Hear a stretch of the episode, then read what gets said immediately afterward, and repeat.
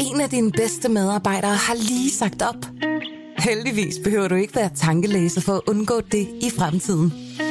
WinningTemp indsamler data gennem hyppige og anonyme medarbejderundersøgelser, så du lettere kan mærke pulsen på dine medarbejdere og støtte der, hvor der er behov. Kunder som Alfa Laval, Orkla og Volvo bruger allerede WinningTemp og ser, at det øger trivsel, reducerer turnover og hjælper med at fastholde talenter. Få gratis gennemgang allerede i dag på winningtemp.com. Berlingske.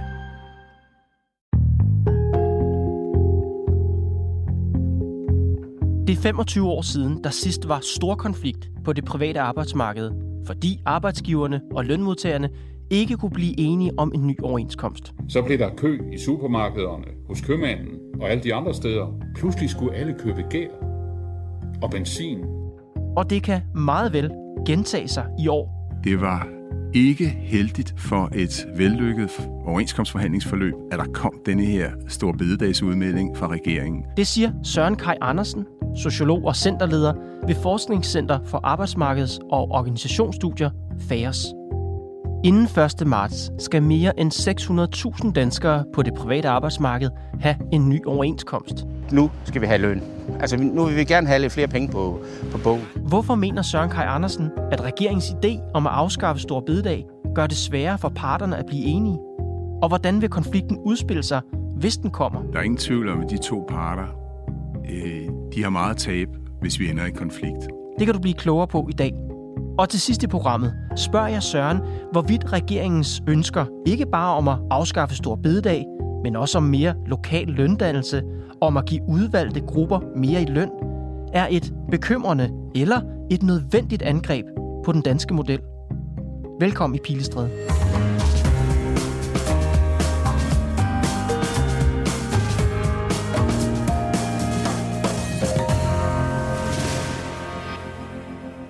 Hvor mange overenskomstforhandlinger har du fulgt med i som forsker?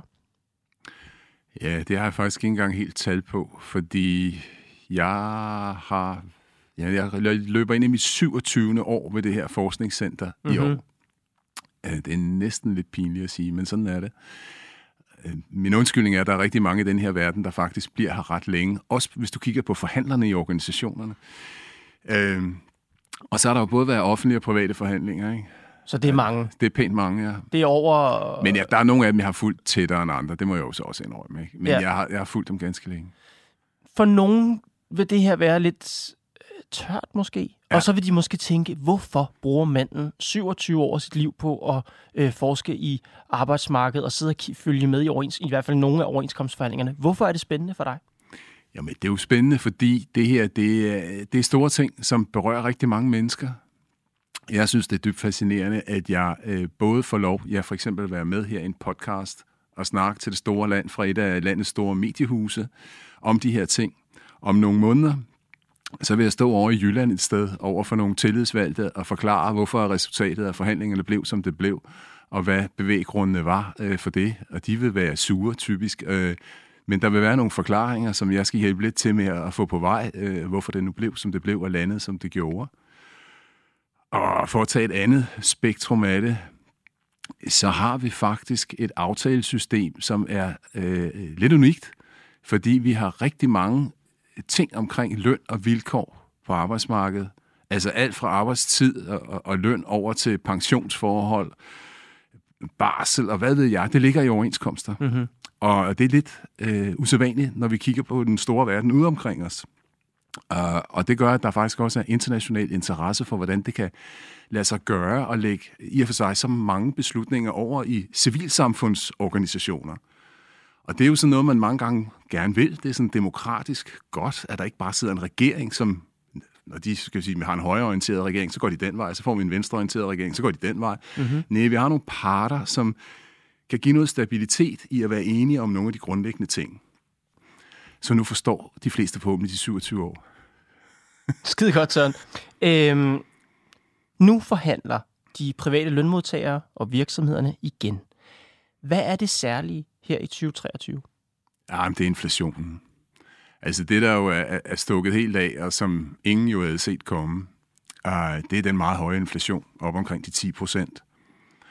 Og øh, den usikkerhed, der er omkring, øh, hvor hurtigt vil den falde. Jeg tror, alle er sådan med på, at det bliver ikke ved med de her 10 procent. Det har noget at gøre med energipriser, vi kan se, at de er allerede faldet og sådan nogle ting.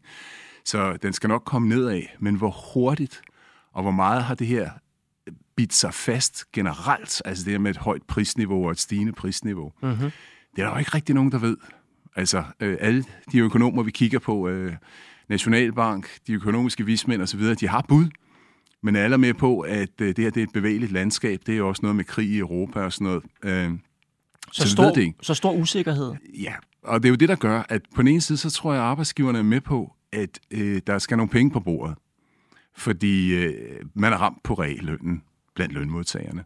Men man er bekymret, fordi øh, at man også er usikker på, hvordan fremtiden bliver. Alle økonomiske tal viser efterhånden også, at vi ligesom er på toppen nu af en øh, ganske markant højkonjunktur. Mm. Vi har tjent mange penge, det kan man roligt sige. Det gælder mm. staten, det gælder virksomhederne. Lønningerne har ikke været så imponerende. Det er også noget, som jeg tror, de fleste vil ikke til, at lønstigninger på sådan 3-3,5, måske sniges op på 3,7 procent i snit, det, det, det er sådan pænt, men ikke mere. Og øh, set i relation til, at vi har haft et brandvarmt arbejdsmarked, altså den højeste beskæftigelse nogensinde, jamen så er der rigtig mange i fagbevægelsen, der tænker, at vi har simpelthen ikke fået, hvad vi skal have. Det tænker de i fagbevægelsen. Hvad tænker de i Dansk Arbejdsgiverforening? Jamen, altså, Arbejdsgiverforeningen plus arbejdsgiverne, altså vi kan jo se, at der sådan set er en del arbejdsgiver, de er helt med på, at jamen, der skal lønstigninger til. Mm. Men hvor meget? Altså det store spørgsmål er, hvor meget, ikke? Søren, udover det her med inflationen og reallønnen, er der andre store knaster eller øh, store emner, som præger overenskomstforhandlingerne i år? Altså man kan sige, det der jo så nu tumler rundt, det var øh, selvfølgelig denne her, eller er selvfølgelig denne her øh, stor bededag, som øh, regeringen, den nye regering, øh, bebudede med deres regeringsgrundlag, at man ville fjerne øh, for at ja, øge arbejdsudbuddet og dermed skabe mere økonomi i Danmark. Uh, man må sige, kigger man lidt tilbage i tiden, så er arbejdstid virkelig et emne, øh, der kan få lønmodtagere op af sofaen. Og hvis vi kigger tilbage til 98, det var sidste gang, vi havde en stor konflikt i Danmark. Altså nu for et kvart århundrede siden. Mm-hmm. Så det er jo lidt tid siden. Men det var jo faktisk også arbejdstid, frihed, det handlede om dengang. Hvad skete der dengang? Jamen dengang, øh, der, jamen, historieskrivning er jo blevet, at det var i virkeligheden daværende statsminister Poul Nyrup Rasmussen, der sparkede det i gang med en nytårstale. 1998 bliver et skældsættende år for Danmark hvor han var ude at sige, om, eller sådan spørge til, kan vi ikke gøre det lidt bedre? Tiden er kommet til at skabe rammer for et arbejdsmarked, der giver mere plads og mere rum for hensyn til familien. Alt for mange børnefamilier lever i dag et hektisk liv. Det var så især for børnefamilierne. Vi har alle set unge forældre. Jeg tror, han havde en lille historie om en mor. Oftest er det jo moren. På vej til institutionen, inden hun skulle på arbejde. Komme cyklerne til daginstitutionen i det tidlige morgenmørke. Ganske som denne morgen, vi står her, hvor det sjask regner, ikke? Og med de små søvndrukne bag på cyklen. Blæser hårdt fra sydvest. Øh, så der kom et frihedstema ind der. Kan vi ikke gøre det lidt bedre? Og det satte sig lidt hos lønmodtagerne senere hen. Altså, der var forhandlingerne jo sådan set også ved at gå i gang. Og, og det der med ekstra frihed, det fyldte egentlig ikke så meget i de ting, der var kommet som ja, krav ind til de faglige forhandlere osv. Men det var der. Men det var ligesom det tog momentum derfra. Det var også vanskelige forhandlinger. Det er i 98. Altså, arbejdsgiverne var tilbageholdende, lønmodtagerne ville have mere. Mm-hmm. Øh, det hele endte med, at øh, lønmodtagerne stemte nej til det, som man forhandlede sig frem til. Og så kom der et regeringsindgreb, som tog hul på det, der blev den 6. ferieuge. Så altså på daværende tidspunkt, så gav man så noget frihed til lønmodtagerne, ikke? for at redde den og få fred på arbejdsmarkedet. Nu står vi sådan lidt i den omvendte. Nu vil man gerne tage noget frihed fra lønmodtagerne øh, for at skabe økonomisk råderum til alle de udfordringer, mm-hmm. vi mhm. har. Øh, og det falder ikke i god jord. Altså dit budskab er, at hvis man forsøger at rode ved arbejdstiden, så skaber det konflikt. Ja, altså, det, jeg, jeg, altså, jeg vil sige, det skaber mobilisering. Ikke? Altså, det er noget, lønmodtagerne reagerer på. Mere end øh, lønforhold? Ja, ja. Altså, det fylder også, men vi må bare se, altså at sige, når vi kigger på de store konflikter, der har været, vi kan også rulle længere tilbage i tid, øh, til 1985 for eksempel, der havde vi også stor konflikt. Det handlede også om arbejdstiden. Arbejdstid er virkelig potent stof. Så selv en beskeden helligdag i foråret, hvor man næsten synes, de falder ligesom regnvejr om vinteren, ikke? Øh, den øh, bliver ikke kigget på med milde øjne fra øh, de faglige organisationers side. Det her det bliver de sværeste overenskomster nogensinde. På et pressemøde i sidste uge, der sagde Dansk Metals topforhandler Claus Jensen, at de her forhandlinger er de sværeste, han har været med til. Nogle gange har vi måske sagt det med lidt større glemt i øjet, øh, men det er altså ked af at skulle sige. Det er uden glemt i øjet, at vi siger det denne her gang. Og direktøren i Dansk Industri, Lars Sandal, sagde, det vil være for plat at kalde det en Ironman. Det vil være for plat at kalde det en Ironman, men det er i hvert fald noget af en, øh, et forhindringsløb, øh, som vi skyder i gang nu. Og det er en proces, som er forbundet med, med mange og store traditioner, også omkring den danske model. Kan de to parter komme overens denne gang? Udgangspunktet er, at det er svært. Men der er ingen tvivl om, at de to parter, de har meget tab, hvis vi ender i konflikt. Det er voldsomt dyrt for arbejdsgiverne at tabe arbejdsdage. Øh, jeg tror, det var 2,3 millioner arbejdsdage, der røg i 98 på en ellers relativt kort konflikt. Og det er jo fordi, det bliver så omfattende typisk. Øh, det er rigtig mange arbejdspladser, der går i stå. Og på lønmodtagersiden, jamen der kan det jo også blive dyrt. Øh, der er jo nogle folk, der ikke får løn, og så skal man ned og kigge i strækkekasserne. Og så skal man have penge ud til dem, der strækker på den måde. Ikke? Mm. Så det er også dyrt. Begge parter kan godt være bekymrede for danske virksomheder, som vi jo ved, er tæt flettet sammen med virksomheder og produktion i lande omkring os, også lidt længere væk fra os, altså så at sige produktionskæder, mm. som vi jo lever rigtig godt af. Og øh, det, at vi så at sige er tandhjul i den der store økonomi, der er det også skidt, hvis Danmark lige pludselig går i stå og ikke kan levere bare en uge. Øh, så ja, der er meget tab, men... Men det er der jo hver gang. Ja, ja. Men altså, man må også sige, at nu er det faktisk et kvart århundrede siden, vi har haft stor konflikt sidst. Og det hænger måske lidt sammen med, at man mere end for 30, 40, 50 år siden er bevidst om, at vi har en økonomi, der i den grad er flettet sammen med den internationale økonomi. Og det kan nemt komme til at koste, når man falder ud. Både arbejdsgiverne og arbejdstagerne. Ja. Tror du, det ender i en stor konflikt? Altså, jeg tror ikke noget her. Altså, jeg prøver jo virkelig at kigge på, hvad er ligesom de faktiske forhold, de skal sidde og, og bokse med. Ikke? Mm-hmm. Og der må man bare sige, at der er kommet meget på paletten denne gang, som er svært. Så lad mig også spørge dig på en anden måde. I stedet for, hvad du tror, så fortæl mig, hvad taler for, og hvad taler imod, at det ender i en stor konflikt? Altså, må man sige, lige nu, øh, så vil jeg mene, det var ikke heldigt for et vellykket overenskomstforhandlingsforløb, at der kom denne her store bededagsudmelding fra regeringen.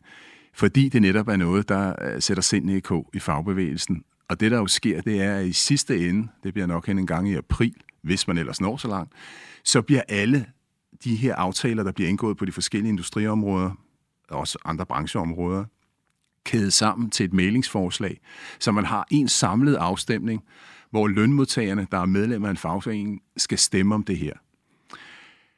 Øh, den der hele dag, det kan være det, der tipper læsset til den tid, fordi man vil ikke skille tingene ad. Det kan godt være, at øh, vi alle sammen kan blive enige om, at den der helligdag, det er noget politisk, mm-hmm. øh, og det har ikke noget at gøre med forhandlerne, øh, der sidder der og skal lave overenskomstresultater, men det vil lønmodtagerne ikke skille imellem. Så selvom der kommer en, en overenskomst, en aftale, som ikke med et ord nævner stor bededag, så vil, siger du, så vil nogle af, af arbejderne, de vil alligevel stemme nej, fordi de har hørt noget ja, om stor bededag? Altså, vi ved jo, hvordan logikken er i det her, når det begynder at rulle. Ikke?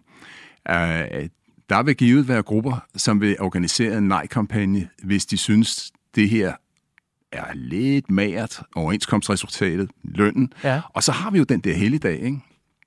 Den vil de bruge til at mobilisere på. Søren, du siger, at der er nogle grupper i fagbevægelsen, der vil bruge stor bededag som et argument for at sige nej, og som vil måske endda sikre, at det ender i en stor konflikt. Hvilke grupper i fagbevægelsen? Om vi ved jo, at der er grupper i fagbevægelsen, som er, skal vi kalde det, mere aktivistiske end andre. Der er dele af 3F-baglandet, som, øh, hvad skal vi sige, de, de er typisk parate, mm-hmm. øh, når der er noget, der ikke ser rigtig godt ud. Og det er et spil, som kører hver gang, vi har overenskomstforhandlinger. Men det, der jo nogle gange sker, det er, at øh, de får fat i nogle emner, som større grupper blandt lønmodtagerne er tilbøjelige til at slutte op omkring. Vi så det, så det for eksempel i øh, 2017, hvor vi havde overenskomstfornyelse på det private arbejdsmarked, og man kan sige noget urimeligt, så blev nye regler om arbejdsgivers mulighed for at planlægge overarbejde op til 42 timer om ugen, dog med overtidsbetaling og afspacering bagefter osv. osv. Det blev lige pludselig til en parole, der hed nej til 42 timer. Thomas, hvorfor står vi her i dag? Vi står her, fordi der er nogen, der ikke rigtig kan høre, hvad vi siger. Der var jo aldrig tale om, at folk, sådan i hvert fald i snit hen over året, skulle arbejde 42 timer. Nej, det kunne være nogle enkelte uger, og så kunne de ellers få 32 og 34 de andre uger. Men det blev til nej til 42 timer. Så det er en 42 timers arbejdsuge, som øh, vores øh, dejlige, dygtige Det var super effektivt. Jeg kunne godt være lidt bange for, at noget lignende kan ske med stor bededag. De aktivistiske kræfter, som du siger i dele af 3F, har de magt nok til at skabe sådan en bevægelse den her gang? Ja, man kan sige, de er bare de er smarte på sociale medier, øh, de råber højt, de skal nok gøre opmærksom på sig selv, ikke? og øh, har de fat i noget, som bredere grupper faktisk synes, det er der noget om, jamen så kan det hurtigt føre til et stemningsskred, blandt andet i forhold til, om denne her overenskomst er værd at stemme ja til eller ej. Hvis det i sidste ende med, at medlemmerne stemmer nej, hvis det i sidste ende med ender med en stor konflikt på det private arbejdsmarked, hvad tror du så, der kommer til at ske? Bliver det en lille bøvs, eller bliver det noget længerevarende, eller hvad, hvad tænker du? Altså igen, omkostningerne er store, så det taler for, at det bliver kort. Øh, og det vil tale for, at man relativt hurtigt får et regeringsindgreb øh, i det. Det er jo det, der er historikken i, hvordan man øh, takler den her slags. Ikke?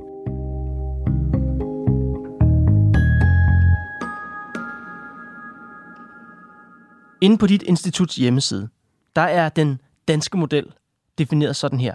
Et særligt dansk system for regulering af løn- og arbejdsvilkår på arbejdsmarkedet gennem kollektive aftaler. Det afgørende element er, at organisationerne har en høj grad af selvregulering, således at lovgivningen spiller en begrænset og fortrinligvis understøttende rolle.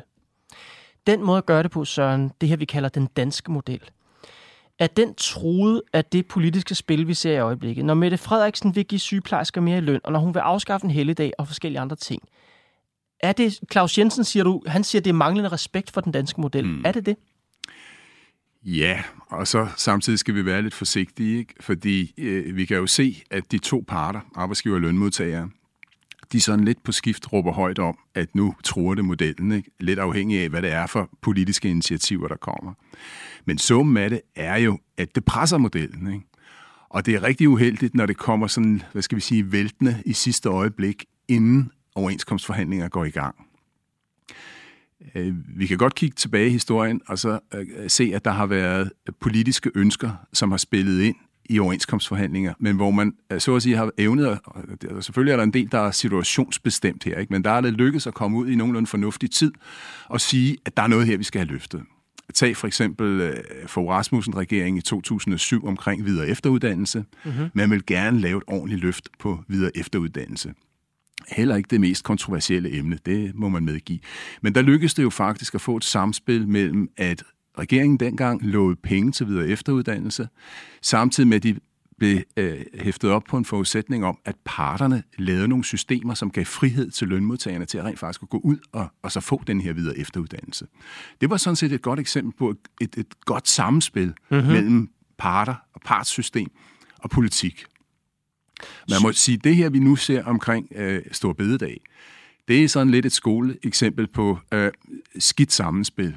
Altså, det kommer lidt ind som hunden i kejlespillet i sidste øjeblik, og vi står nu i en situation, hvor der øh, faktisk også er uklarhed omkring, hvad pokker er det egentlig, det her skal medføre. Mm-hmm. Okay, vi skal arbejde stor bededag. Får vi løn? Øh, hvem betaler den løn? Det gør, vi, det gør virksomheden, siger en, en halvsbo, den nye minister. Ja, det, det er så lige kommet i medierne. Mm-hmm. Ikke? Uh, man må sige, at vi savner uh, noget mere præcis viden om det. Ikke? Altså, det. Det vil ligesom være step one. Få de der mere præcise bud på, hvad er det, det her handler om. Jeg håber på, at regeringen meget snart kommer uh, med noget omkring det. Det løser ikke alle problemer, fordi det her er et vanskeligt spørgsmål. Men uanset om regeringen gør det, som du siger, så bliver mere konkrete, uanset om de gør det eller ej, så er det vel en udfordring af den danske model, når Jo. man går ind og blander sig. Når man siger, at der er visse grupper, der skal have mere i løn. Man siger, at vi skal afskaffe en helligdag, mindre fritid til arbejderne. Vi skal også have mere lokal løndannelse, siger de i regeringsgrundlaget. Alle de ting er vel med til at svække den danske model, eller hvad? Ja, nej. Altså, jeg tror, historien nærmest fortæller os, at vi skal passe lidt på med at blive meget principielle her, men der kan være nogle praktiske udfordringer. Løn til sygeplejersker og andre velfærdsgrupper, det er gået hen og blevet en praktisk udfordring. Og det kalder på nogle anderledes løsninger, som måske er svære at lave inden for rammerne af overenskomstsystemet. Derfor giver det jo meget fornuft, at man lavede en lønstrukturkomité, som skulle sætte sig ned og kigge på, hvordan forholdene er, så der er et vidensgrundlag, hvor man så kan tage en diskussion i sidste ende og tage nogle beslutninger. Mm-hmm. Det skal nok blive lidt voldsomt og lidt grimt blandt fagforbund, som har forskellige tilgange til det her osv., men der er dog en mulighed for ligesom at få en bane, hvor alle bliver hørt. Ikke? Så den slags, ja, det er en form for indblanding, men det er jo i virkeligheden også en hjælp til ligesom at få systemet op og køre igen, så vi ikke ser tilbagevendende konflikter. Så det, der tror jeg, det er lidt vigtigt igen, det der med en eller anden form for praktisk fornuft, mm-hmm. og ikke så meget snak om principper, men mere en erkendelse af, at, well, parterne på arbejdsmarkedet kan ikke altid levere løsningerne. Men Søren, når det bliver principielt, så er det jo fordi, vi i Danmark bryster os den model. Vi kalder den endda Ja. den danske model. Ja, Ja, ja, Det, kan jo næsten, det kan jo næsten ikke blive mere principielt. Mit spørgsmål Nej. går på, er det rigtigt, som Claus Jensen siger, at det Mette Frederiksen gør, det regeringen gør, det er manglende respekt for systemet? Eller er det sådan, at der måske er nogle problemer på arbejdsmarkedet, som den danske model ikke kan håndtere? For eksempel rekrutteringsudfordringerne, for eksempel at sygeplejerskerne får for lidt i løn. Ja, altså nu vil jeg jo sige, lige netop, når Claus Jensen siger det her, ikke, så handler det om helligdagen. Ikke? Og der synes jeg jo, det der er ærgerligt omkring det her, det er, at der har ikke været nogen forudgående diskussion omkring arbejdsudbud, offentlig økonomi, og hvordan, så at sige, arbejdsmarkedets parter kunne hjælpe til der. Det her, det er kommet som et lyn fra en klar himmel, at regeringen har kastet det der med at fjerne en helligdag ind. Mm. Det havde jo måske nok kunne gøde jorden på en lidt bedre måde, hvis man havde haft en længere proces, hvor man havde kigget på de forskellige elementer og haft en diskussion, noget analysearbejde af, okay, hvordan kan det råderum, hvordan kan den arbejdskraft osv. skabes, som man her efterspørger. Sådan, hvis vi bliver ved sygeplejerskerne og de andre velfærdsfag, hvor der er store rekrutteringsudfordringer, det er simpelthen svært at få folk til at arbejde på de her centrale pladser med varme hænder, der skal hjælpe os alle sammen. De problemer, vi ser der, kan de overhovedet løses inden for den danske model? Altså, jeg spørger dig, fordi det lyder som om svaret er nej, det har ikke lykkes indtil nu. Er der måske bare en erkendelse heraf, at den danske model, ja, den er meget fin, men den har måske også en, en, en grænse. Det er ikke alt, den kan løse. Ja, man kan sige, der er et særligt problem omkring løn. Altså det her med at løfte nogle særlige grupper lønmæssigt inden for aftalesystemet. Og det er jo simpelthen den måde, man har så at sige, bundet alle de forskellige områder sammen på det offentlige arbejdsmarked, at det er rigtig svært i forhandlingen at give noget særligt til nogle grupper og lade nogle andre stå tilbage. Altså der vil simpelthen være nogen, der har rigtig svært ved at, at acceptere det, og de vil aldrig kunne sælge det over for deres medlemmer. Så der kan man sige, der bliver det rigtig svært. Og der er Og der, der- måske også brug for at lave om på den danske model. Nej, altså jeg tror hellere, jeg vil sige, der kan der være behov for, at der kommer et eller andet politisk initiativ for at skubbe til det.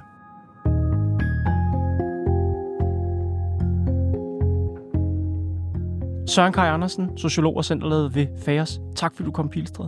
Selv tak.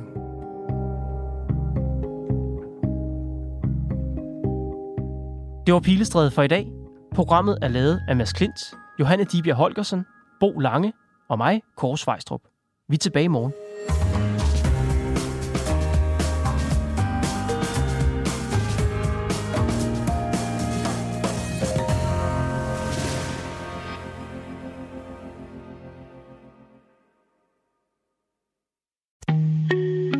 Af dine bedste medarbejdere har lige sagt op. Heldigvis behøver du ikke være tankelæser for at undgå det i fremtiden. WinningTemp indsamler data gennem hyppige og anonyme medarbejderundersøgelser, så du lettere kan mærke pulsen på dine medarbejdere og støtte der, hvor der er behov. Kunder som Alfa Laval, Orkla og Volvo bruger allerede WinningTemp og ser, at det øger trivsel, reducerer turnover og hjælper med at fastholde talenter. Få gratis gennemgang allerede i dag på winningtemp.com.